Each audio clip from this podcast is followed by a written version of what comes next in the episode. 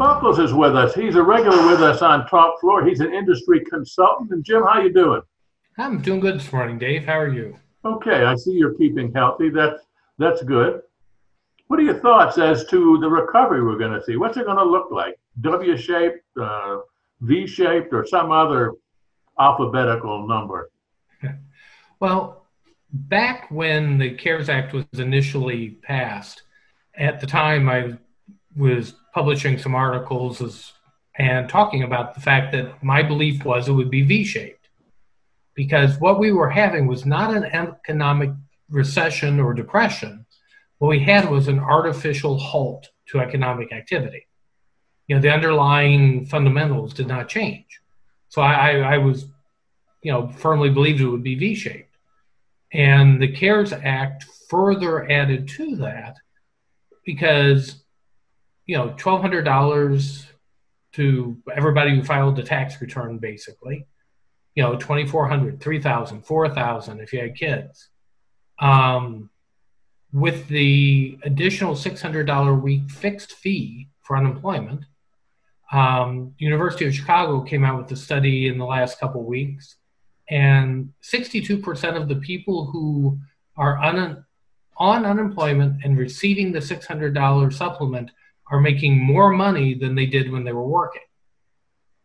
So, I mean, there have been anecdotal stories of people paying down credit card debt, you know, increasing savings, you know, actually solidifying their personal financial situation because they're making more money. Um, the other piece that people weren't really focusing on 80% of the people were staying employed.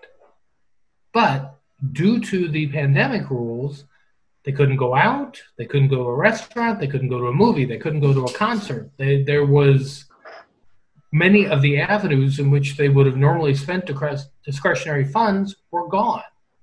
Uh, you're working from home, so now maybe you're just pulling on a knit shirt instead of your starched and pressed shirt from the dry cleaners. Uh, there are all these things that were going on, and so you know, plain and simple, the money was there. The people were just stuck. They, they couldn't spend it. It wasn't that they did not have a desire, perhaps, but they had no venue in which to go and spend their money. Well, the June stats have been coming out, and they are absolutely confirming my initial prognostication. Um, MasterCard was showing double digit increases or in the home furnishings area, you know, varying depending on the exact category, over the prior June. 14, 15, 16% better sales than the prior year.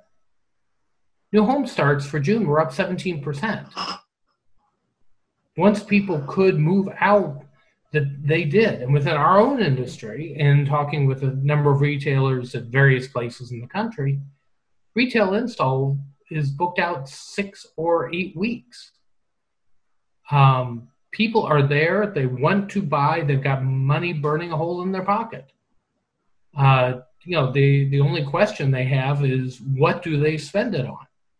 Um, within my own community, you know, the next door neighbor tore out his kitchen and put in a new one. Somebody a couple blocks over put in a pool.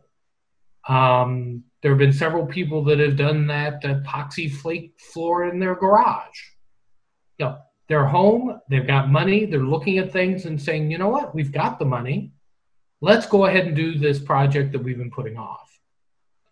Uh, and that's very much what we saw as end of May, beginning of June, things were opening.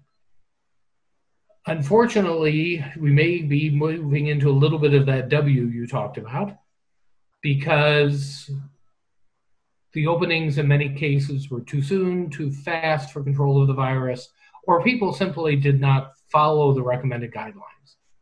Um, we've all seen the party shaming videos of young people gathered at bars and in pools and, you know, with tut-tutting announcers voiceover that, you know, what are they thinking?